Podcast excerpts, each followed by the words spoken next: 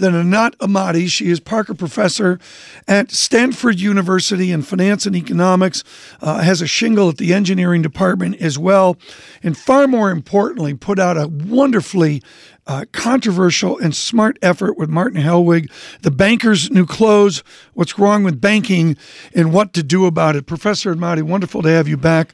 Again, I want to go to a Charles Wyplosz essay in VoxEU, Politically Acceptable Debt Restructuring in the Eurozone, and I want to vamp that right over to banking. Is it, it seems now in two thousand fourteen, we're really in search of an end game for banking that's politically acceptable. Give us an update. Where are we in banking reform? Well, it's different in different countries, so you have to kind of distinguish. Europe is struggling with a massively big uh, banking system that they kind of have to manage and first kind of look in the eye and sort of see what's there and dare it. Uh, and that's kind of the big thing. So they have a new attempt to have a union about banking and to supervise them somehow from the center of at least the Eurozone or maybe the entire Euro. And that's a bit very challenging because there are a lot of very big banks and a lot of small banks and altogether too much banking. And so where we are is not very good where from where I come from, which is... Uh, We haven't quite uh, dealt with all the losses, not even in this country, and we haven't set straightened out the rules and regulations as well as we could. And so the question right now is what they're going to do in the asset quality review in Europe, what's the new supervision going to look like, and then all the implementations of various laws and rules around here. Can you at least say they're making progress, though, in the sense that um Europe being many countries as opposed to the United States, many different banking regimes, a lot of sovereign questions. Yes. Uh, at least they're tackling the issue. Well, they're saying that they're tackling the issue. So right now you had statements from their new supervisors saying some banks will fail. It's quite clear to everybody looking there that, you know, their previous stress tests were a joke. Banks failed immediately after their stress tests. And Cyprus passed the stress test. And, boom, you know, Dexia, Dexia passed the stress test. So, well, for our American listeners... There's this mystery. I mean, Dodd-Frank, we're finally going to implement it, and Bloomberg L P and our terminal business has done a lot in the swaps area and this revolution that's coming. We're waiting for, are we going to see a revolution that's visible to our listeners among our major banks or our regional banks or our small banks? I don't think there's a revolution coming in any way. I think that it's it uh, more likely is... is not that much different than what it what it was. There's a lot of back and forth. People kind of get tired of it. They wear out the regulators with all kinds of things. And so the, they're, I call them tweaks, a lot of these things. And, of course, there are movements in banking. There's competition in payment system. There's what's going to happen um, to to small banks versus big banks and all of that. So, I, But I don't think it's going to be a and revolution. It goes, Mike, to a chapter in Professor Admati's book, Paid to Gamble. Oh, yeah. I mean, that's the heart of the matter. Well, you essentially note that in uh, the the paperback edition. This is shameless plug time coming out, and uh, you got a new preface to that. And you note that the the, the division line seems to be that the, the bankers feel that risk is in an inherent part of their strategy, not uh, instead of minimizing it, that the more risk you take, it may be better for the economy? Well, I come from an area that where people take lots of risk, much more risk, you could say, in, in innovations that, you know, often fail than in banking. The problem with the risk in banking is that it's taken with so much borrowed money. That's the problem with the, that risk. That's what ma- what magnifies well, it, but, that but, risk, but the leverage. Is, this, is the, this is the heart of the matter, and this is, may I editorialize, this is the simple Admati uh, lecture, which is deleverage. Yep. Are we deleveraging? Well, not in a way that, that I would like. The banks would, would do it the way they might like, or they threaten that they do it in a way that we don't like. But fundamentally, the biggest problem is your behaviors when you're in this permanent distress situation, which is they always live there, which is you love risk because disproportionately you get the upside and the downside is not yours, especially if you get cheap funding. You uh, write in the preface about uh, the reaction to your book coming out and how you were snubbed at dinner parties by bankers and things like that. Um, you also note that a best-selling textbook um, ignored uh, what you said, and and I'm I'm curious as to the the canards that are still being published out there. Uh, what are people still saying that that uh, that we're getting wrong? That we um, it, it not just don't understand, but we we should have learned from the crisis. Well, it's a truism in financial markets that risk and return are intertwined. If you're going to create value, you better create value relative to the risk you take. Anybody can sort of take take risk and get supposedly appropriate return, or even worse than they should get. And so to say I got an R O E is is without saying how much risk I've taken, that's mm. completely crazy. And then you go to the compensation and how when they take the risk, first, there is some kind of a measured right. earnings or measured return, which is an accounting thing. And then forget the clawbacks when it doesn't work out. It's wonderful to have you here. You look so unloved in Davos. Nobody would speak to you. They would yeah. like they, you would be near the coffee stand in the Congress Hall, and there would be this circle around Anat Admati That's not of true. C E Os and banking people. That's like, not who true. Are you? No, I'm kidding. I, I, what I, a wonder- I, I, a few people wanted to yeah, talk to what me. What a wonderful Thank book. You. Uh, um, a lot coming up, particularly on February nineteenth. We're brought to you by Invesco. And on February nineteenth, you can join me for a live webcast with Invesco's investment leaders. We'll be discussing how to confront traditional challenges with alternative investments. Register now for that event, February nineteenth. You can do that now at Invesco.com slash interactive. Mike, help me here. You're going to ask the next question. I'm not on speaking terms with Professor Anat Admati. Here we go. Biases and willful blindness. This is from the new preface to her, her book. Biases and willful blindness are also evident in the media. Bloomberg surveillance frequently quotes bankers, policymakers, and experts that. without That's challenging the claims or asking a balancing opinion. She goes right after us. In the yeah, well, I true. think she's talking about you. Right after us. You, you really take a shot at the media, though. Seriously, what does the media get wrong? Well, uh, sometimes you read the media and uh, – stuff that they quote or stuff that they say is just completely wrong. I, I will agree with that, but I think there have been voices in the media. Yes. I might point out one M. McKee yes. back in his ute who was way out in front with this. I agree. I have some of my best friends in the media. Hands you, up have, here. You have friends in the media? Yeah, like that's like, a surveillance like, break exclusive this, right there. In this, in this room, in this room. I, I, I have to admit, Mike, that it, it's fascinating to hear the criticism of the media. But, Mike, I'd also go back to the idea that the banks have to deal with the speed of the media today. Well, it's a and, different dialogue. And there's a, as as Anat points out, there's access journalism where people are afraid to ask the questions of, of the bankers. They are the sources, and if you have, so I, I'm just reading the, the book, the new book from uh, Dean Starkman. Yeah. yeah. So I was just reading it on the flight here, The Watchdog That Didn't Bark. So that's about business mm-hmm. journalism, and it, it makes this clear distinction between access reporting and accountability reporting, and basically laments the the decline. He's basically arguing that from two thousand four to two thousand seven yeah. in particular, the, it was just they didn't see what was right. coming, and it was right there. And I want to, my method on this, Mike, which I think is very important for all of our listeners worldwide, is if I'm on with a C E O particularly, I'll give them their message question up front. They've got something to sell. Uh, you know, they got earnings or whatever, fine. But then you've got to come in with a question about the tension of the moment, whether it's Brian Moynihan or Jamie Dimon or some industrialist from the middle part of the country. Well, you, you never have to be rude to people, but you do have to hold their feet to the fire. I don't have a problem. I was in Davos against the, you know, against in a debate with the C E O of Barclays and the chair of H S B C.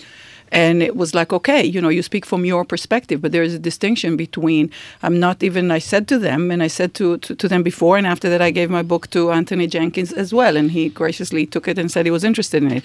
But um, the fact of the matter is that when they do things that privately are good for them, they can actually harm other people. And but that's the same as other businesses the, the, that might do that. The distillate of your book is still right back to Simon Johnson one oh one, which is it's about leverage.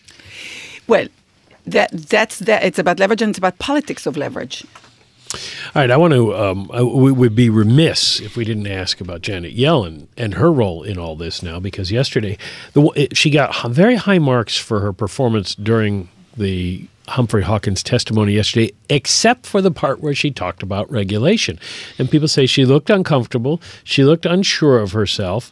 Are you concerned that uh, we now have this new regulatory structure set up under Dodd-Frank with the Fed as the primary uh, watchdog, that uh, it will fall short, that either there is an ignorance or an unwillingness on the part of the new Federal Reserve Chair and those underneath her? Well, I'm hopeful that new faces there, such as Yellen and Stan Fischer, for example, who I uh, I think are open-minded people, uh, would take a look at this. I think the Fed has a mandate under Dodd-Frank, especially under Title One, to question whether the policies that they have are working out. For example, if there is still the perception that, uh, you know, there is a too-big-to-fail problem and that it's not a solution to rely on Title Two resolution, that that's not what's going to save us, that they better do something on Title One, and that the living wills are giving them a, an answer, no, they cannot fail with under bankruptcy without harming. You got to get out in front of the problem. You can't say, well, we've got a problem, we've got a way to deal with it once it happens. It's not going to be fun when it happens. One of the distinctions of this, and this is inside baseball, but let's go there, is this idea of raising equity. Bankers, as a general rule, are reluctant to raise equity where people making spark plugs in Name the State are not reluctant to raise equity. Why is that? Well, this is the position always of, of somebody who has a lot of debt, that they don't like to raise equity. They're leveraged sixteen to one. Because the debt is already in place. And so by raising equity, you're giving a gift to creditors. That's like prepaying your mortgage when you might default on it, so if you're a limited liability. So when, from that perspective, plus add the subsidies of debt, mean, meaning that debt is easy for you to the point that, you know, creditors, for example, depositors, don't ask too many questions of these banks, whereas equity right. investors are going to ask lots and lots of questions on any unsecured one. So they'd rather get the next person to lend to them however they can. So that's their perspective. But you see, you're right. One thing about raising equity is there's equity that they have sitting there that they want to rush to pay out. That already tells you there's a problem, because payouts is really where the action is. Warren Buffett never pays out. So mm. invest it for your shareholders. As long as that is paid, it's still the money of your shareholders. Just don't do something completely stupid with it. But when Jamie Dimon said three years ago, if if we don't return capital where bankers will do stupid things, that ranks about, about among the most outrageous statement any C E O can make. Why would you do stupid things with anybody's money, equity or debt? Uh, in- interesting point, Anat Admati. Thank you for being with us and coming in. Um, she's obviously works at Stanford and uh, has to head back there, so we hope she gets there through the, yeah, within through the, storm. the storms. Is, is your book beach reading? Have you tested this yet? Can people read your, your book on the, be- the paperback edition? The paperback is coming in a couple of weeks. With a new preface. Uh, with a, just a new preface and some tweaks, but we did not change the content of it. As, as we explained, any event that happened in the last year doesn't change the basic conclusion of, of the book. Right. We and go so to, it just might be cheaper. We go to surveillance summer list uh, reader John Tucker, who is on the beach in New Jersey. Would you be reading Anat Admati and Martin Hellwig on the beach this summer? Oh, absolutely. I don't have a copy. She's looking around for the... Does it have pictures? Uh, yeah, she can connect the dots. Well, here's what I here's what I would say about The Banker's New Clothes. Um, Tom and I try to hold people's feet to the fire, but don't take our word for it. Go ahead, read the book. You read and you decide.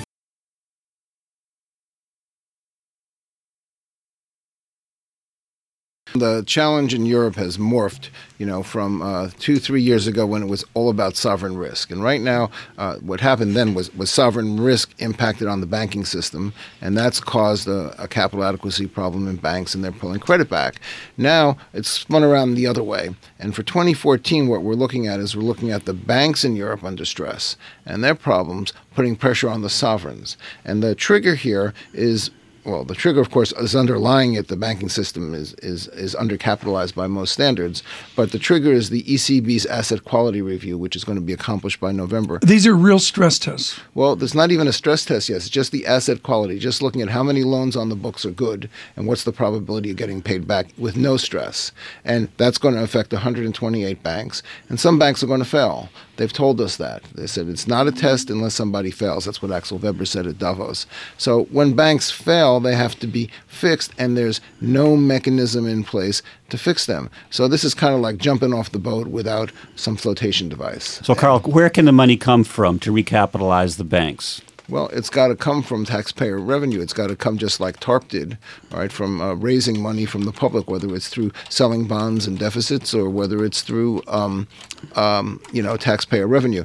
You know, you recall that TARP was a, a pretty clever scheme in retrospect. It made money ultimately for the government, and almost all of the investments that it put cash into paid the taxpayer back. The same scenario could happen in Europe. This doesn't have to be seen as deficit finance for economic recovery, the stuff that the Germans are constitutionally prohibited from doing. But what's the prospect that the money for a bank in a smallish country, a weak country, could come from from the stronger countries of Europe, cross-border flows? Zero, right? Absolutely zero. And that's why it's time for policymakers to start looking at, instead of acting in a mutualized way, instead of acting well, as a union, to act in unison as independent governments to find the resources as independent countries. They can be collegial, and their national bank supervisors can talk to each other, but countries okay. have to start building but, that but reserve. Frame now. This critical question for me, and I say this for all my American uh, listeners that are like, okay, we've heard this story for four years, and everything continues.